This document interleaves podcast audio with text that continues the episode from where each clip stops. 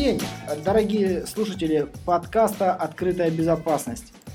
В нашем подкасте, как всегда, вы узнаете много интересного о самом э, свежем в области информационной безопасности. Когда я был маленький, в пятом классе, у меня был друг, и этот друг рассказал мне такую историю, что к нему постучали как-то цыгане и попросили э, помочь им уберечься от холода. Он поверил этим цыганам и вынес из дома мамину шубу, немножко денег, которые у них лежали в полочке. Цыгане были очень рады, что такой добрый мальчик, и его поблагодарили за это.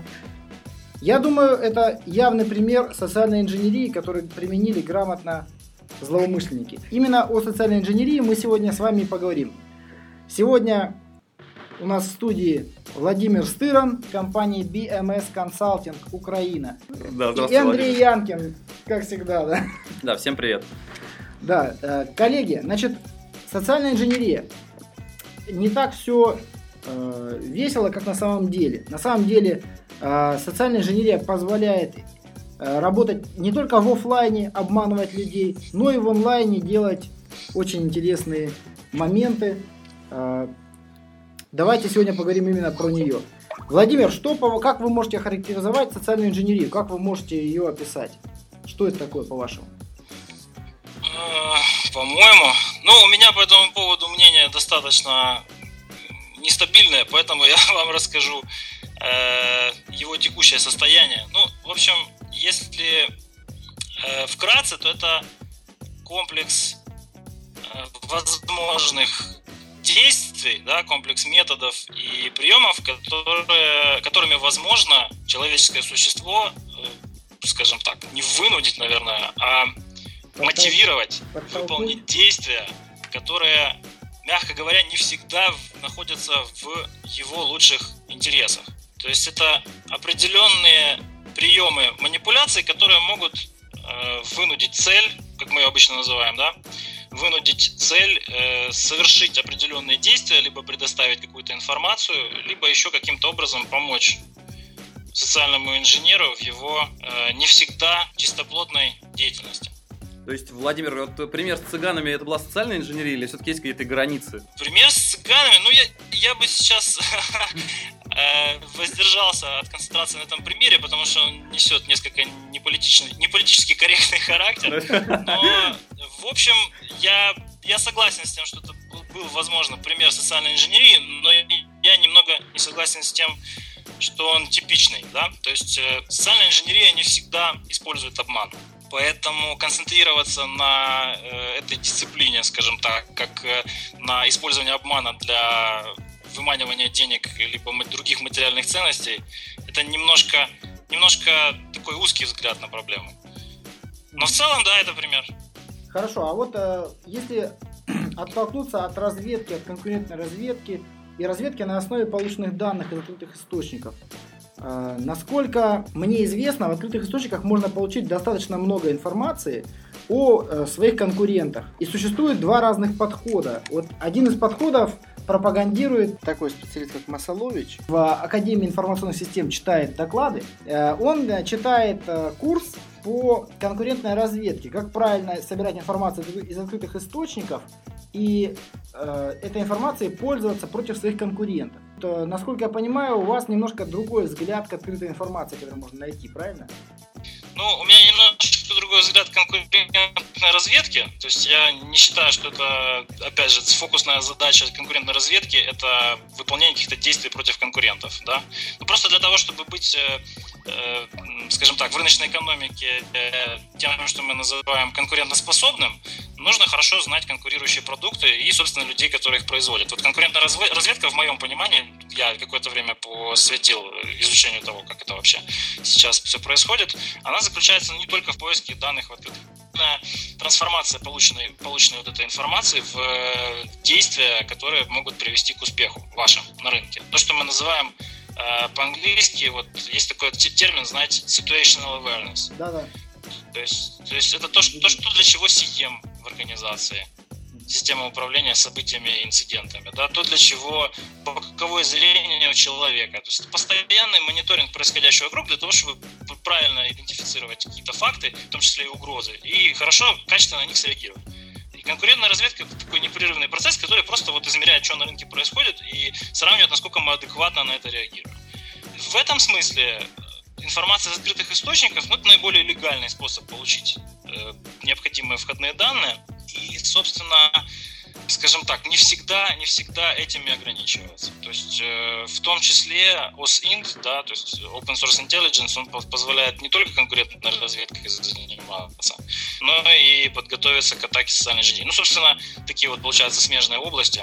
Э, ну, то есть ответ скорее да, чем нет, но, но предмет скорее шире, чем вот такой, такой, такой узкий подход. Mm, понятно, понятно. Спасибо, Владимир. Надеюсь, а ответил. Да-да-да. Да, я думаю, более чем.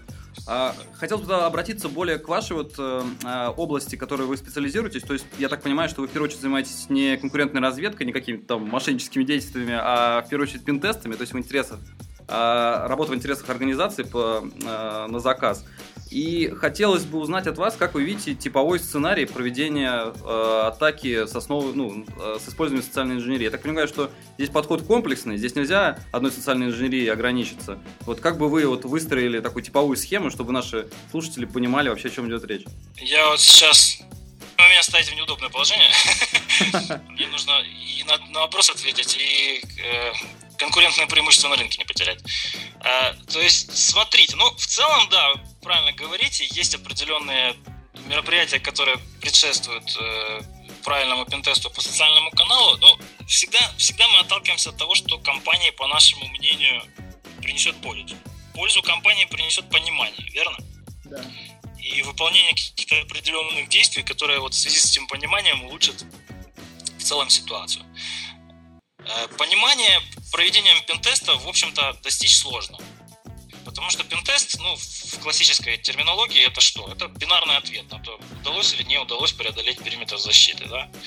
Э, мы скорее проводим мероприятия, которые называются э, анализ рисков, да, то есть оценка рисков контексте угроз социальной инженерии, поэтому мы действуем несколько шире, мы на каждом этапе методологии проводим такой, скажем так, небольшой, подводим итог под ней, и э, вот этого достигнутого понимания клиентам того, что вот о нем столько всего из открытых источников можно в интернете нагрести, э, мы планируем какие-то дальнейшие действия.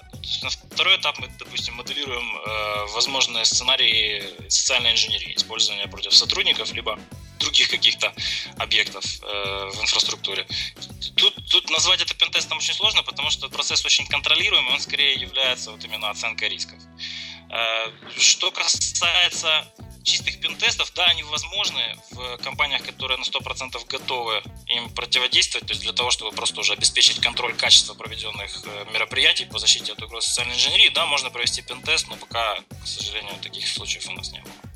Угу. То есть все заказчики обычно э, отдают себе отчет в том, что они находятся в начале, либо на каком-то промежуточном этапе этого пути, но еще не достигли состояния, в котором возможно провести то, что называется пентестом. А, Владимир, вот скажите, а у вас в первую очередь ваш как бы рабочий бизнес, как бы рабочий процесс направлен на а, украинский рынок, СНГ, или вы работаете где-то еще, там, в Европе или где-то еще? Чтобы нам понимать, как бы, ну, вот, когда вы говорите о зрелости компании.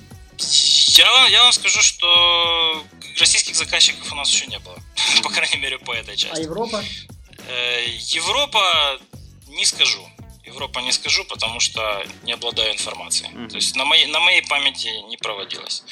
Э, это в основном республики бывшего Советского Союза, но, э, скажем так, не Россия. Потому что, ну, сами понимаете, у вас конкурентность всегда достаточно жесткая, посему, в общем-то, издалека проводить подобные мероприятия, в общем-то, невыгодно ни нам, ни клиенту. Понятно, да. Но мы всегда, конечно же, свое предложение открываем, но пока откликов не нашли.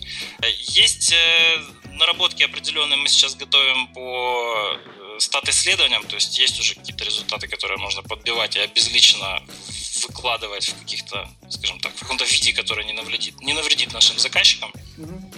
В целом, чем это все заканчивается, да, то есть есть определенный набор мероприятий, которые мы провели, мы подбили итоги по каждому из них, мы подбили общий итог, мы выставили какой-то определенный summary, какой-то вывод для руководства и позыв к действию, и разработали план мероприятий для того, чтобы эти все действия правильно выполнять. Заказчик после нашего проекта, он, в общем-то, в разы, если не в десятки раз повышает осведомленность, собственно. То есть, если раньше ситуация была такова, что, в общем-то, и отмахивались, говорили, ну, ребят, ну, давайте просто обычный пентест проведем, потому что мы все понимаем, что социальная инженерия это, это прорыв. Давайте не будем. Мы и так знаем, что все плохо. То после, и в этом, собственно, основная ценность, есть понимание, насколько действительно компания готова подобным атакам. И есть ориентация в этой ситуации, да, то есть есть конкретные действия, которые уже стоят на повестке дня и которые будут выполняться. Это основная ценность. Владимир, ну, то есть, э, другими словами, э, большинство компаний до сих пор э, в социальную инженерию не веруют. То есть они не верят, что просто человек, правильно пообщавшись по телефону, может получить гораздо больше э, информации для кражи данных из компании, нежели хакер, который там сидит. Да, из группы Анонимус страшный да. и разрекламированный. Ну тут, тут я вас хочу уберечь от э, упрощения и и ложного обобщения. На самом деле, ну, к атакам как раз по телефону компании в большинстве своем готовы, более чем. Потому что я уверен, что и в России тоже. Здесь у нас э, в Украине происходит достаточно такой прорыв да, телефонного вообще колл-центрового бизнеса на протяжении последних лет 6-7. И технологии, и методики работы центров, они достаточно, достаточно на высоком уровне теперь. И они подтягивают за собой корпоративную культуру пользования э, телефонной связью, как внутри компании, так и при общении с внешними агентами. Поэтому э, свод какой-то минимальный правил по общению с э, людьми, которые просто звонят и под видом каких-то, мол, якобы доверенных лиц пытаются что-то вы, вы, выведать, да, он, он, он существует, и он, в общем-то, таким атакам противодействует. Что оставляет пока возможность очень широкую для улучшения, так это персональное общение, э, почтовая переписка и, собственно, скажем так, физический контакт, да, то есть mm-hmm. рассылка почтовых сообщений, не email, рассылка э, всяких флееров, выкладывание их на лобовые стекла, и вообще использование красивой маркетинговой э, макулатуры для продвижения там всяких ссылок или электронных адресов почты. Понятно. Это, это все пока работает. А потому что все-таки вот в, физическом, в физической плоскости доверие к реальности у людей больше. Понятно. Владимир, Хорошо. а почему тогда у физического, вот, до физической доставки гораздо выше эффективность, как на ваш взгляд? Люди верят больше тому, что могут пощупать и видят э, лично? Да, да, около того. Ну, это нормально. Люди, которые люди реагируют на какое-то определенное проявление, да? То есть вы доверяете человеку, который проявляет к вам доверие, верно? Мы, мы склонны мимикрировать э, действия собеседника. Если я вам открываю какую-то небольшую тайну, то вы в целом склонны мне что-то в ответ тоже раскрыть. Да-да. Это нормальное действие. На этом, в общем-то, вся наша социальная система и держится. Общественный договор, так называемый. Сам факт того, что к вам кто-то осмелился приблизиться и дать что-то прямо в руки, либо там положил на стекло вашего автомобиля, либо бросил в почтовый ящик, воспринимается как некое открытое, добровольное действие, которое с очень небольшой вероятностью несет вам угрозу. И вот поэтому, на мой взгляд, именно физический контакт, он обладает большим потенциалом чем та же электронная почта или телефонный звонок.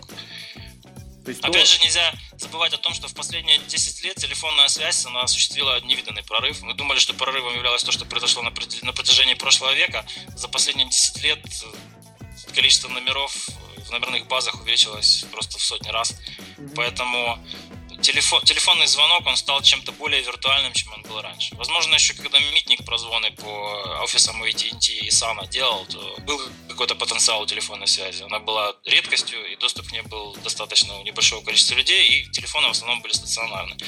Теперь это уже не так, поэтому, ну, поэтому всем, нам, всем нам звонят и надеются на перезвон всяческие мошеннические номера премиум, правильно? Ну да. Доверие в телефонной связи падает то есть то, о чем говорил Брюс Шнайер на позапрошлом Проходесе, все на доверии, в том числе и социальной инженерии, все на доверии строится. Все всегда на доверии. Понятно. А у, как бы я тут традиционно представляю интересы молодых специалистов. Тут Аркадий у нас проводит постоянно какие-то социальные э, опросы и так далее, исследует нашу аудиторию. оказывается, что среди на, наших слушателей много студентов, молодых специалистов, людей, которые еще интересуются, так сказать, не заскорузлых старых спецов. Вот. И поэтому хотелось бы спросить на тему типовых ошибок в атаках, э, связанных с социальной инженерией? То есть, какие классические ошибки делают новички в этой области? Новички имитируют полностью весь цикл атаки. Таким образом, они теряют контроль над ситуацией и, ну, не теряют, возможно, они его и потеряют с какой-то вероятностью, но они его упускают, да, то есть они создают возможность, в которой может закрасться ошибка. В общем-то, для того, чтобы избежать этого, если вдруг вам очень захотелось, зачесалось в одном месте заняться атакой по социальному каналу, то, во-первых, конечно же, do no evil, ребята, официальная санкция на проведение работ с четким описанием того, что будет делаться, и постоянной связью с клиентом по всем вопросам. Как только видите возможность нанесения клиенту вреда, он должен об этом знать. Даже если у вас есть исчерпывающая санкция, выполнять все, что угодно и иметь доступ к любой информации и системам. Второе – это не бойтесь дробить на этапы. Да? Очень важно иметь определенные майлстоуны, да, то, то, что мы называем в, программном, э, в проектном управлении. Не бойтесь сделать так, что какая-то часть работ будет выполняться независимо от другой части. Ну, то есть ничто же не мешает просто проверить для начала статистическую вероятность открытия ссылки в электронном сообщении.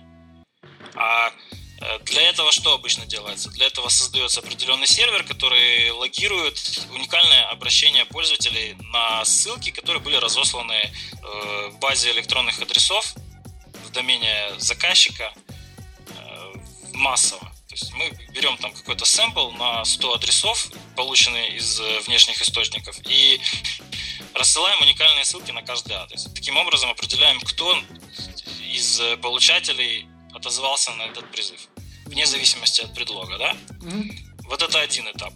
Он, в принципе, никакого вреда ни компании, ни людям, которые попали в сэмпл, не несет. Э, в этом, в этом случае обычно совершается ошибка, что по этой ссылке уже находится payload, который будет загружаться на машину цели и будет выполнять какие-то потенциально небезопасные действия. Потому что это точно имитирует атаку. Но, к сожалению, в ходе аудита, в ходе оценки защищенности это не несет особого какого-то преимущества. Реалистичность атаки здесь не так важна, как качество полученного результата вы можете провести первый этап, оценить статистику, да, допустим, там 12%, неплохой вариант, кликнули по ссылке.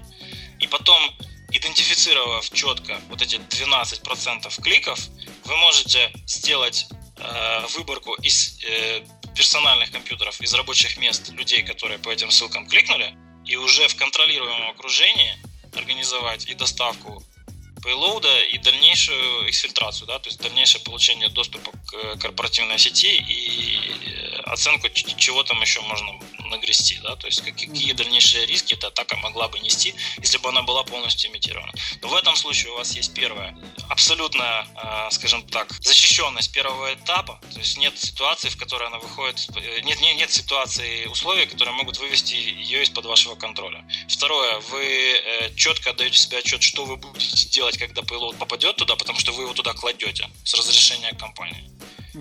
Уже потом на сайте у клиента вы приходите и выполняете с ним вместе дальнейшие действия по разведке уже внутри периметра. И третье, вы таким образом лишаете в целом результаты аудита того драматизма, который может навредить в дальнейшем после рассмотрения отчета высшим руководством может навредить людям, которые нажали на ваши ссылки. Почему это важно сделать? Потому что ну, вообще увольнение людей, которые покликали по ссылкам в ходе теста, это не самый лучший ход. Но, к сожалению, иногда посылы к этому случаются. Вот нужно провести работу таким образом, чтобы и морально-этические нормы соблюсти, да, то есть, чтобы никого не подставить. Вы имитируете атаку, так мог сделать бы любой, да. Э, плюс э, фактически пользы в этом никакой нет, потому что по э, моему убеждению, человек, который через это прошел, человек, которому продемонстрировали, что он натворил и как это могло нарушить безопасность компании в результате его действий, он после проведения аудита наиболее высокообразованный в, в вопросах противодействия социальной инженерии человек вообще в компании. То есть его необходимо оставить, его необходимо проинструктировать, что пошло не так, какие принципы были использованы, какие методы э, нарушили ход, правильный ход его мышления, какие ошибки он совершил, для того, чтобы он в режиме просто свободного общения с коллегами дальше всю эту информацию распространял и э, всем рассказывал, как поступать не нужно. Вот, вот как я был глуп, давайте вы не будете повторять моих ошибок. Это наилучший способ э, закладывания необходимых идей, да, которые потом компанию уберегут от дальнейших атак, боевых атак, не имитируемых профессионалами. Понятно. Получается, что на, на, свои, на своих ошибках учатся люди лучше всего. Опыт Опыт. Да. Опыт, а... он, он сын. Владимир, да. Он их сын, ничего не сделаешь. Ну, да. Владимир, а вот э, при, так, но... при сборе, при поиске информации в открытых источниках, э, на какие моменты э, вы советуете обратить наибольшее внимание? Что искать? Э, фамилия, имя, отчество на конкретных сотрудников компании, интерес их, каналы связи, по которым они общаются, координаты, где они перемещаются, данные по машинам. На что стоит обращать внимание? Ну, не раскрывая своих конкурентных преимуществ. Обращать внимание нужно на все. Э, принципы, то есть тут смотрите, тут нет такого принципа, что искать. Есть э, все. Искать нужно по максимуму. Э, благо, так как это все находится в открытых источниках, то, в общем-то, напороться на какие-то очень конфиденциальные либо другие чувствительные данные нелегко обычно. Э, посему искать нужно все. Что потом с этим делать, да, то есть каким образом обрабатывать найденные данные, как их превращать в полезную информацию, которая вам дальше поможет. Вот это другой вопрос. Но, естественно, э, нужно обращать внимание на контактные данные, потому что с этого начинается следующий этап. Да? Необходимо по мере накопления, накопления данных, которые составляют условно какую-то какую секретность, какую-то тайну, Э, нужно по мере их обнаружения сообщать об этом заказчику всегда. То есть как только вы находите где-то какую-то Excel, там, не знаю, там, с сериями номерами паспортов, все, уже в этот момент вы обязаны уведомить заказчика о том, что у него на сайте такая Excel нигде не залинкована, но все-таки лежит и может быть извлечена. Она, она должна быть удалена не после того, как вы отчет напишете, а по мере проведения вашего аудита. Ну, ну и разрешение, естественно, на ее дальнейшее использование в аудите тоже нужно попросить. Как мы делаем пентест? Да? Ну, обычный классический сетевой пентест мы делаем э, в том числе и пытаясь обнаружить э, использование тех уязвимостей, которые мы находим по ходу пентеста. Да? Если мы идем, делаем пентест и видим, что инцидент уже происходит, in action, мы об этом обязаны сообщить клиенту прямо сейчас и все наши работы остановить до тех пор, пока он там сам или с нашей помощью не разберется с тем, что сейчас происходит у него в сети. То же самое и в этом случае. Просто проводите параллель. Вы находите какие-то данные, которые по незнанию кто-то из сотрудников, да, по сути, проявил, ну, актуализировал уязвимость социального вектора и выложил на сайт, либо еще каким-то образом э, придал огласки, поэтому вы должны, опять же, об этом инциденте сообщить клиенту и поспособствовать тому, чтобы эти данные побыстрее были открытого доступа извлечены. Вот. Э, но в основном, да, если отвечать на вопрос фокусно, извините, я опять по древу растекся, э, то да, нужно смотреть на то, какие контактные данные есть, потому что они позволят вам э, осуществить переход к следующим шагам. Во-вторых, нужно составить, составить в контексте каждых контактных данных, каждого персонажа, которого вы обнаруживаете, информацию, которая вам дальше поможет картина, которую вы можете по информации, ну, по отпечатку в сети о нем составить вплоть до того, ну просто там перечень социальных сетей, в которых он зарегистрирован, обычно о человеке очень много говорит. Ну да. А если, Владимир, переходить вот к вопросам э, социальных сетей, вот, э, думаю, многие слышали, ну, по крайней мере, из безопасников, э, утверждение про то, что вот если ты где-то засветился, то все, ты тебя уже съели. Какие бы рекомендации вот современному человеку в, в мире IT э, вы бы дали э, с точки зрения вот как присутствия онлайн? То есть вот разные есть подходы. Допустим, сделал для себя вывод о том, что как бы считать надо все пабликом, то есть всякие там закрытые альбомы где-нибудь все такое все считаем пабликом, если ты где-то что-то написал, ты рассчитываешь, что вообще каждый может это прочитать. Кто-то все закрывает, кто-то вообще стирает свои аккаунты. Вот как бы, какой бы путь вы назвали разумным, скажем так, в современном обществе? Я не знаю даже, что вот ответить. Я могу рассказать, как я делал. Давайте, как Но лучший вариант. Является ли это разумным? Ну, мое поведение в социальных сетях, оно постоянно меняется. Эволюционирует, да? Поэтому то, что, то, как я ответил бы два месяца назад, оно не соответствует действительности сегодня. Влияет на это множество факторов, в том числе, в первую очередь, изменение законодательства. Как бы, ну, я даже не знаю, давайте Давайте по пунктам, да. Есть, ну, информация, она, в принципе, в нормальном смысле, в том, в котором мы к ней привыкли относиться на протяжении, там, последних 2000 лет, она эфемерна. Мы вам что-то сказали, вы если не записали, ну запомнили, но в целом тот, кто в коммуникации не участвовал, он об этом информации, он об этом понимания не получит, верно? Ну да. А, если же мы начинаем пользоваться бумагой, все, эфемерность отчасти теряется. Но опять же, бумага недолговечна, если ее там не копировать, то она через какое-то время истлеет или, или сгорит, да? Все архивы когда-то сгорают. Что касается цифровых представлений данных, то тут ситуация полностью в корне поменялась за последние годы, потому что эфемерность информации исчезла как таковая. То есть все, что, как вы выражаетесь, было выложено где-то в интернете, оно остается там навсегда, и это не преувеличение, да? не метафора, действительно навсегда. Потому что есть, есть тот же Archive.org, есть э, резервная копия социальных сетей, есть прочие, прочие вещи, которые либо по ошибке, либо намеренно направлено на то, чтобы данные сохранялись, в дальнейшем обрабатывались. Это ценность э, информационных технологий, новая ценность Big Data, ничего с этим не поделаешь. Для того, чтобы делать осознанные решения в современном мире, нужно обладать большим, большим объемом данных. Тут, тут вы можете э, поступить двояко. Первый вариант, как вы сказали, просто принять риски, да, то есть есть есть определенные риски размещения информации. Я их принимаю. Если я информацию размещаю, я на все готов. Если я не готов, то я не размещаю. Э, и второй вариант это каким-то образом помочь информации остаться эфемерной, хоть в каком-то виде.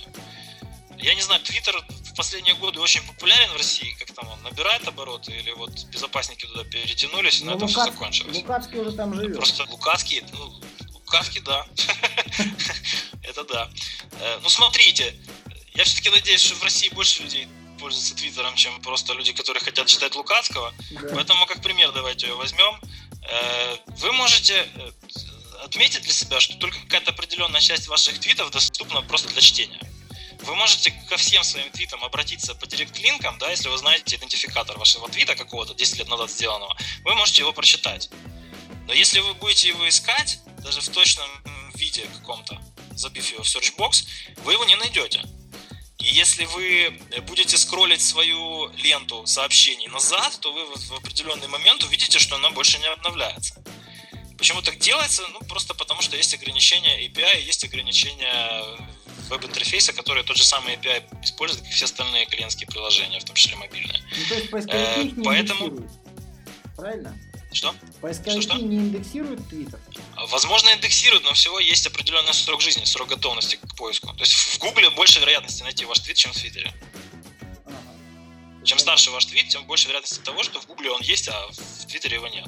Что вы здесь можете сделать? Ну, во-первых, возникает вопрос, а какой смысл весь этот багаж сообщений держать постоянно? Потому что вы очень редко обращаетесь к твитам, которые сделали даже в прошлом году. Вы делаете какие-то сиюминутные заявления, делитесь ссылками для того, чтобы не спамить людям в скайпе, там, в Ваське и в имейле, вы делаете это в Твиттере. Консенсус такой был достигнут, да? Мы перестаем друг друга спамить, мы пишем все в Твиттер, кому интересно, тот прочитает. И какой смысл это держать там больше месяца или двух? Вы можете сделать каким образом? Э, написать определенный скрипт там, с использованием API Твиттера, э, сгенерировав для него ключи приложения и удаляя все свои твиты, которые там, допустим, старше, не знаю, 720, 720 часов. 72 часа прошло, твит удалился. Это все возможно сделать своими руками, ничего сложного в этом нет. Ну, то есть, от чего это вас защищает? Ни от чего, но э, вы сохраняете определенную эфемерность данных, которыми делитесь. То есть на, на деле-то, может быть, удалено ничего не будет, но, по крайней мере, это будет не настолько паблик информация. Останется, может, на серверах только Твиттера. Где-нибудь там в Да, она, скорее всего, останется на серверах Твиттера, потому что в э, технической возможности удалить все свои твиты у вас нет. Э, даже, даже если они не спрятаны, даже если вы будете делать это по, по одному, да, перебирая все айдишники. Но многие, возможно, не знаю, я попадал в ситуации, когда мне через несколько лет после того, как я какие-то сообщения в интернете оставлял, мне их там ставили в укор, либо просто как-то неожиданно они возникали. Э, мнение человека об окружающей действительности постоянно меняется. Меняются политические мировоззрения, меняются религиозные взгляды, меняются просто, не знаю, какие-то мнения, да, профессиональные в том числе, очень часто. И слава богу, так и должно быть, люди должны прогрессировать. Э, если там, допустим, меня журналист через через три года мне о каких-то грехах молодости напоминает, ситуация не очень удобна, и мне бы хотелось, чтобы она возникала реже. Ну, это не мой совсем случай, да, но если, допустим, человек уходит в политику, то мы знаем примеры. Поэтому почему бы так не сделать? Ну, нет никакой причины позволять этой информации болтаться в интернете без дела, когда она вам уже не нужна. Ну, то есть, э, другими словами, э, если мы говорим про обычные социальные сети, то все, что написал, то все там останется. Удалял ты это, не удалял. Единственный, да, момент только с Твиттером. Единственное место, куда можно спрятаться, фактически. Не, ну от паблика, можете... наверное, можно стереть не, не, на самом деле вы можете удалить что угодно. Можете удалить, ну, в Facebook есть API, в Foursquare есть API. API есть везде, то есть удаление сообщения, оно возможно. Э, в Фейсбуке вообще все нормально с этим, да, там есть э, балки, которые можно использовать для того, чтобы ограничить доступ э, к уже существующим записям. Есть автоматические операции, которые ограничивают приватность существующих записей. Другое дело, что они там навсегда останутся. Мы никогда не узнаем, действительно они сохраняют у нас все, но мы должны действовать таким образом, как будто они сохраняют у нас все. А Это что... как старая добрая дискуссия в Security Basics, да, помните, была такая нормальная рассылка на Security Focus. Угу. Как мне определить, что мой трафик прослушивает? Такая здоровенная дискуссия, там, неделя на три, и в конце простое резюме. Вы просто должны действовать так, как будто ваш трафик прослушивают. Ну да, единственное место, место, как можно определить, что прослушивается что-то, это использовать это, квантовую криптографию, по-моему, да? Когда если, если сообщение прочитано, то оно удалено. Не, ну если у нас всякие man in и бог, и как бы, ну, квантовая криптография никого не спасет. Ну ладно, а, немножечко мы ушли в сторону, получается. Дороговато. Дороговато, да. Уж точно для, чтобы сидеть в ВКонтакте через какую-нибудь квантовую криптографию, да, это слишком дорогой будет research. Вот. А, вернемся, наверное, опять на сторону как бы нападения, а не защиты а, временно. И вопрос такой, вот мы эту информацию, допустим, нашли, какой-то собрали профиль про людей, как нам теперь это использовать? То есть Э, распространенным путем использования является попытка подбора паролей или каких-то секретных фраз на основе э, открытой информации. Вот э, на ваш взгляд, это скорее миф или это реальность? То есть насколько легко подбираются пароли, всякие секретные фразы и так далее э, с использованием информации открытых источников для подбора, например, корпоративного почтового ящика, пароля или чего-то такого? Ну, как вам сказать? Я не знаю. Спасибо за ответ. Есть, есть определенные наработки на Западе. Почему? Потому что там, в принципе, и пользователей интернета больше, и в целом информация о пользователях больше. Поэтому там есть уже какие-то научные статьи, которые, да, там по методам Маркова позволяют э, повысить вероятность правильного подбора пароля в случае, если известна какая-то частная информация об объекте. Но не знаю, в русскоговорящем интернете я пока еще не готов сказать, что это чем-то может помочь. Но наши, наши топы, даже, допустим, пароли после взломов э, каких-то форумов либо почтовых систем, они совершенно не соответствуют тем топам, которые мы наблюдаем после взломов Adobe и там прочих Понятно. громких хаков. Правильно? Поэтому то, что их результаты на нас переносить нельзя, а у нас этих результатов пока еще нет, поэтому давайте пока, наверное, воздержимся. Пропустим, да, пропустим. Интуитивно, интуитивно кажется, что может помочь, но на практике, не знаю, по-моему, просто топ-20 паролей с э, цикличным перебором логинов. Ну, Он да. более эффективен, чем использование приватных данных. Понятно. Владимир, ну а если э, сталкивать вместе вот э, средства добычи информации из этих источников, такие как Google Search и Яндекс Search. А, какая у них разница и в чем, э, в каких случаях лучше какой применить? То есть почему социальные инженеры так не патриотичны, почему все юзают Google? Да, все говорят, что в Google можно найти все, а Яндекс он туповат, он не так быстро все собирает. Или это не так? Э, да немножко не по адресу вопрос. я живу в стране, в которой Яндекс очень мало кто использует, поэтому ага. я вам вряд ли смогу сказать. Я не пользуюсь Яндексом, посему мне его эффективность сравнивать с Гуглом очень сложно, потому что популярность очень низка. В российском интернете, естественно, Яндекс впереди, поэтому, поэтому ну, интуитивно, опять же, понятно, что, возможно, он поможет больше. Но я не знаю, как там дела с API, то есть, опять же, тут надо людям, которые с ним имели дело на этом уровне, задавать этот вопрос. Понятно. В Google API все, все здорово, поэтому он подходит. Понятно. Ну, вы наверняка используете какие-то инструменты для автоматизации поиска. Вот вы на конференциях рассказывали про Фока, Мальчига. Ну да, конечно. Э, ту часть работы, которую нужно автоматизировать, нужно автоматизировать. И вот эти все монотонные действия по поиску, они сразу же туда попадают, потому что ничего интересного там на самом деле нет. Вот. Это как ну, сканирование уязвимости, по сути по аналогии на обычном пентесте. Ну да, ну только с делать это, поисками. Делать да. это вручную интересно только первые пару раз. Э, посему, да, есть, есть такие замечательные инструменты. Фока выгребает, по сути, с э, сайтов открытые данные в, э, в виде документов, и потом эти документы анализируют на наличие метаданных различных. Имен пользователей, электронных адресов, имен компьютеров, э, файловые шары, которые где-то были сохранены в свойствах документа и так далее. А Maltigo это, по сути, ну, такая, такая система, которая позволяет графы строить из, э, из результатов поиска и связи между ними.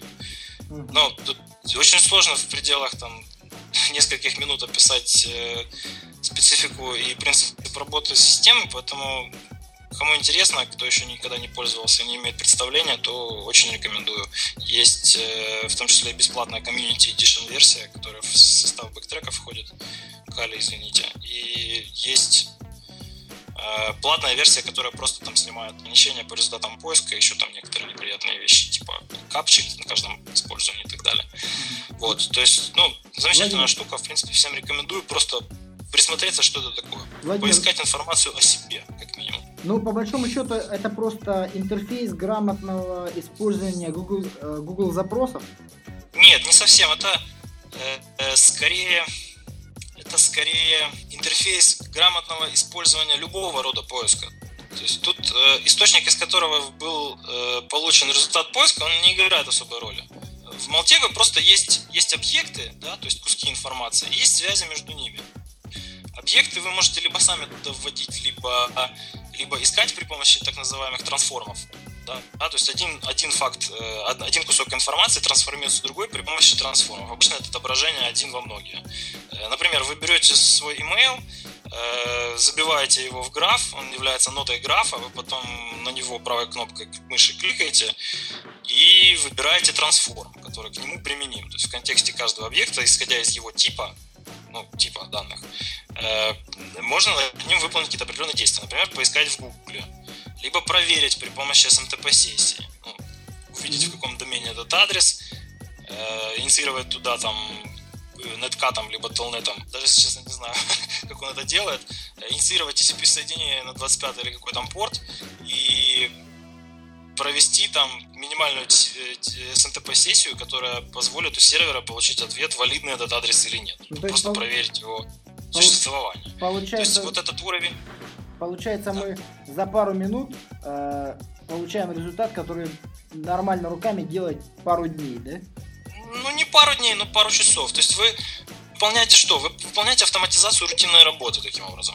Вы бы сделали это все сами, но у вас есть возможность как бы перейти на другой уровень абстракции, да, автоматизировать э, действия и таким образом повысить свою эффективность. Mm-hmm. Если вы предоставляете такие услуги, если вы оцениваете защищенность ваших заказчиков, то это неоценимая услуга и им в том числе, потому что таким образом вы меньше времени потратите и более эффективные услуги предоставите за меньшие деньги, скорее всего.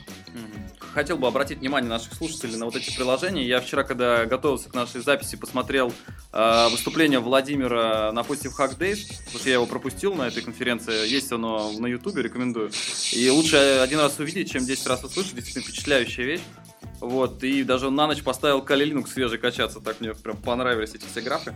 Вот, ну ладно. А вот в начале нашего общения мы говорили, а, вы, вернее, вспомнили 7 системы, что это вот такой вот метод там что-то где-то разглядеть.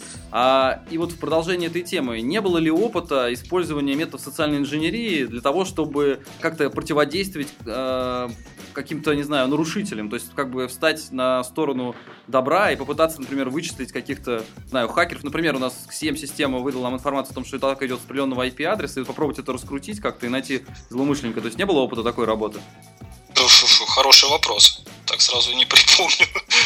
Наверное, скорее нет. Ну, смотрите, э, э, ну, социальная инженерия это не совсем только то, о чем мы сейчас разговариваем, да? То есть мы сейчас разговариваем о том, как мы проверяем организации на устойчивость к атакам социальной инженерии. Но есть целый ряд других методов применения э, этого инструментария. То есть есть та часть, которая касается э, того, что мы называем невербальной коммуникацией. Есть часть, которая касается э, правильного построения речи и верного подбора слов то, что иногда становится э, началом, ну, кладет начало изучению человеком э, нейролингвистического программирования. Есть та часть, которая э, по сути базируется на чисто антропологических, физиологических вещах. То есть это э, правильная, правильный выбор в том числе и запаха, который будет от вас исходить в момент общения с э, собеседником. Да, есть, есть очень много всяких вещей, которые находятся в социальной плоскости, которые находятся, находятся, по сути, между нами, составляют протокол взаимодействия людей друг с другом. Все это социальная инженерия, по сути. Что вы делаете? Вы используете ваши социальные связи, ваши социальные скиллы, навыки, полученные в ходе общения с себе подобными на протяжении долгих лет, для того, чтобы достигать каких-то новых целей. Это не всегда и, и далеко не всегда э, заставляет вас действовать в какой-то зоне серой морали, да? Это очень часто просто помогает вам верно выбрать слова и мотивировать людей к выполнению действий, которые и им в том числе принесут пользу. Вы правильно можете руководить вашими подчиненными. Вы правильно можете выстраивать отношения с вашими новыми друзьями. Вы можете избегать конфликтов э, с вашими любимыми и родными в семье. Вы можете сложить это просто в основу вашей жизнедеятельности и извлечь из этого максимум пользы. Но для этого надо очень долго стараться. И для этого нужно забыть о том, что, э, что нам когда-то пытались э, заложить очень-очень глубоко в подсознание, э, что естественное поведение на людях это, это ценно, это важно, и это приносит всем пользу. Это не всегда так. Естественность поведения может быть, может быть оскорбительна и унизительна, и просто неприятно вашим окружающим. Поэтому нужно всегда думать о том, в каком контексте, какие действия, какие слова вы, вы производите вокруг себя. Да? как это влияет на отношение к вам и на самочувствие, настроение окружающих. То есть, ну, вот, вот как-то так. То есть, есть, есть социальные протоколы, и есть инженерия, которая позволяет их использовать для того, чтобы достигать каких-то новых результатов. А... Просто из этимологии термина можно развить такую идею. И, в принципе, это, ну, по моему опыту, очень часто совпадает с действительностью. Ну вот если говорить о личном общении, коль вы коснулись этой темы, а, я так понимаю, что часть вашей работы это связано не только там с изучением через интернет какой-то информации, но и с общением с людьми, с проникновением каким-то на объект. Как бы вы его описали, как это происходит? То есть вот вы с наклеенной бородой, там, с коробкой пиццы, а, у вас есть 10 минут, вы движетесь по офису. То есть на что вы в первую очередь обращаете в таком случае внимание? Как вы фиксируете информацию? То есть там, не знаю, какой-нибудь Google Glass или блокнотик просто? Вот, то есть как это происходит, вот составляющая исследования, если не секрет? Если честно, э, э, я такими вещами не занимаюсь. По простой причине это практически никогда не вписывается в рамки законов, которые действуют в наших странах. Э, поэтому, поэтому, к сожалению, вот именно физический вектор мы, как правило, исключаем и даже не предлагаем. А подбрасывание ну, флешек в туалетах и в курилках? Ну, это другое дело. Преодоление физического периметра, да, то есть преодоление охранных постов, там, не знаю, каких-то заграждений и так далее. Вот, поэтому ребята, если хотите этим заниматься, обязательно предварительно проконсультируйтесь с юристом. Э, что касается личного общения, тут скорее часть работы заключается, ну как, я, я какое-то время там отошел от э, то, что мы называем, да, работой руками, к сожалению. Поэтому я сейчас занимаюсь скорее вот развитием, улучшением всех этих сервисов э, и оставил возможность заниматься этим людям, для которых это в новинку и которые еще молоды и способны достичь больших высот. Понятно. чем я. И поэтому э, вот использование этих методов, оно скорее пришло, пришло в другую часть моей работы, да, то есть, которая сейчас занимает почти 100% времени, это продвижение услуг, знакомство потенциальных заказчиков, существующих заказчиков с теми вещами, которые можно использовать для улучшения безопасности у них на предприятии. То есть все это как бы переформатировалось теперь в в какую-то более бизнес-плоскость, да, и это очень сильно помогает. Я очень рад, что я не прямо из безопасности попал в эту среду, а у меня был вот этот промежуточный момент, когда я уже чисто там айтишной безопасностью перестал заниматься интенсивно и начал заниматься безопасностью в, в контексте человеческого фактора. Потому что, ну, вот это основной принцип, э, это то, что приходится преодолевать каждый день такими методами – я тут ни для кого, скорее всего, Америку не открою, возможно, просто сформулирую более-менее целостно. Это то, что все мы прекрасно понимаем, что человеческий фактор является наиболее слабой составляющей системы безопасности, но при этом мы все усилия вкладываем в то, чтобы улучшать и усиливать менее слабые составляющие, а самую слабую составляющую присмотра. То есть вот, вот для того, чтобы это отношение к проблематике вообще защиты бизнеса, защиты организации и, персональной безопасности в интернете, да, как-то переломить и изменить, хотя бы поставить вопрос о том, что нужно что-то с этим делать, очень часто приходится такие методы использовать. Но опять же, это, это никогда не обман, естественно, э, потому что в бизнесе такие вещи, они всегда становятся явью через какое-то время и очень вредят. Э, это скорее правильное изложение на языке собеседника. То есть предварительная разведка, какое-то изучение задачи ему понятно, ясна, близка и готова к тому, чтобы быть принятой. Да, то есть я не прихожу, не начинаю с ним по-французски разговаривать.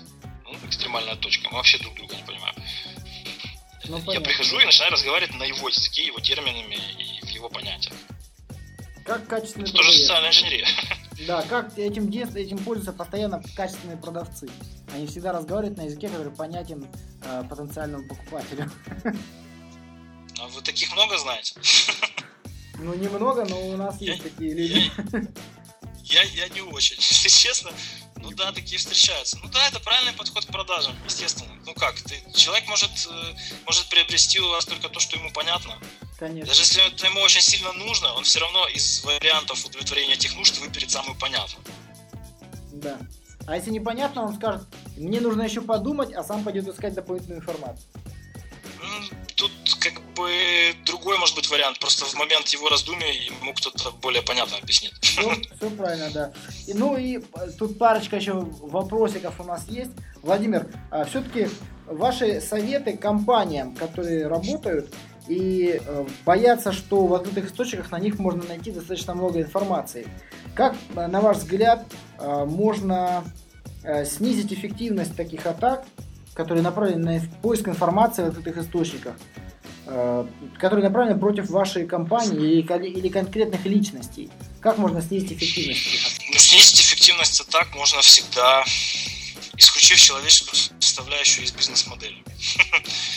Это экстремальный путь, да? Заселить все роботами. Если, если у вас нет достаточного бюджета для этого замечательного, очень эффективного экстремального варианта, то вам нужно, собственно, повысить устойчивость, повысить защищенность. Каким образом? Ну, мое предложение, прошу не расценивать это как продвижение услуг, это, во-первых, проверить, насколько на самом деле вы устойчивы или неустойчивы, самостоятельно, либо с привлечением специалистов, которые этим занимаются на постоянной основе, неважно. Э, на самом деле достаточно для понимания просто вот ознакомиться с какими-то парой-тройкой презентаций, погуглить немного, почитать какую-то литературу, и через там, пару месяцев вы будете готовы к тому, чтобы как минимум оценить положение вещей. Э, не обязательно эмпирически, да, то есть какие-то тесты для этого проводить совсем не обязательно. Просто можно оценить риски в контексте вот таких атак. Просто их моделируя, да, сидя за столом с людьми, которые постоянно с вами работают, генерируют какие-то идеи в режиме мозгового штурма, э, вы потом их фильтруете и оцениваете реалистичность. Да, вот такая атака могла произойти, потому что у нас вот здесь вот так, вот здесь вот так, вот здесь это.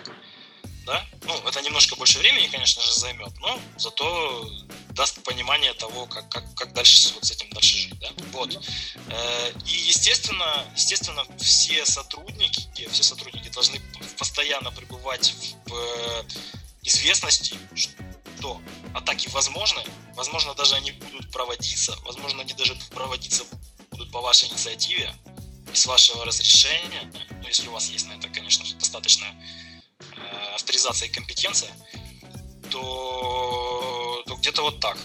Mm-hmm. Необходимо обязательно поставить всех известность, что аудиты будут, потом эти аудиты следует проводить, по их результатам нужно учиться и улучшать слабые звенья безопасности.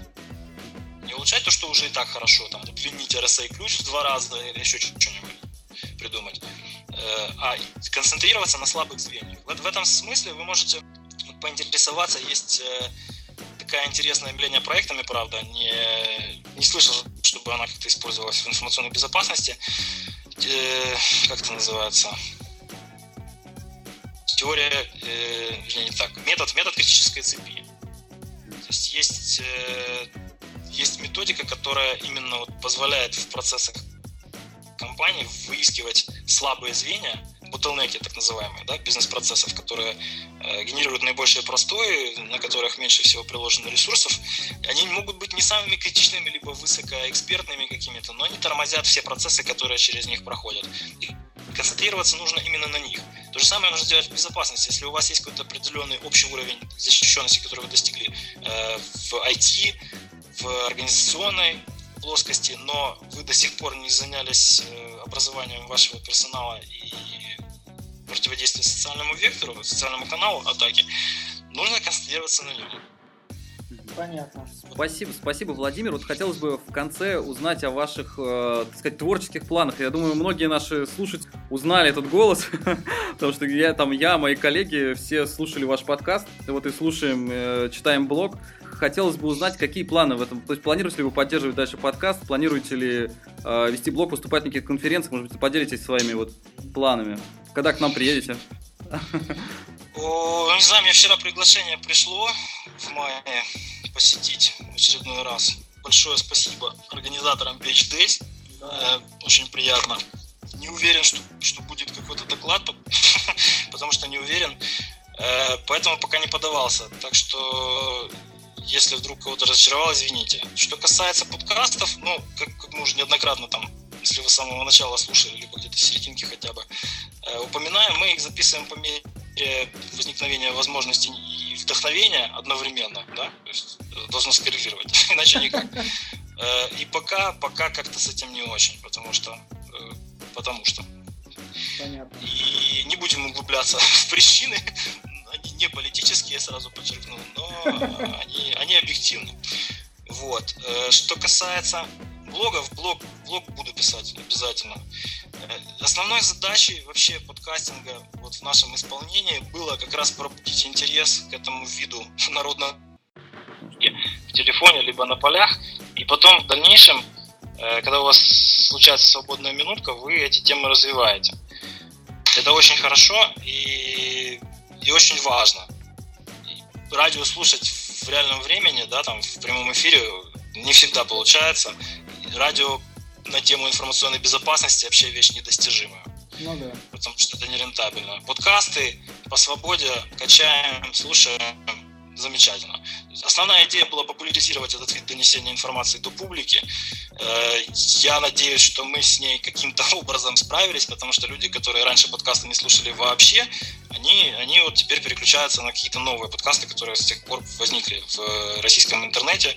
И я думаю, что, может быть, все, конечно же, ни в коем случае не льщу, но может быть и наша заслуга в этом есть какая-то. Мы показали, что это возможно и может быть популярно и интересно.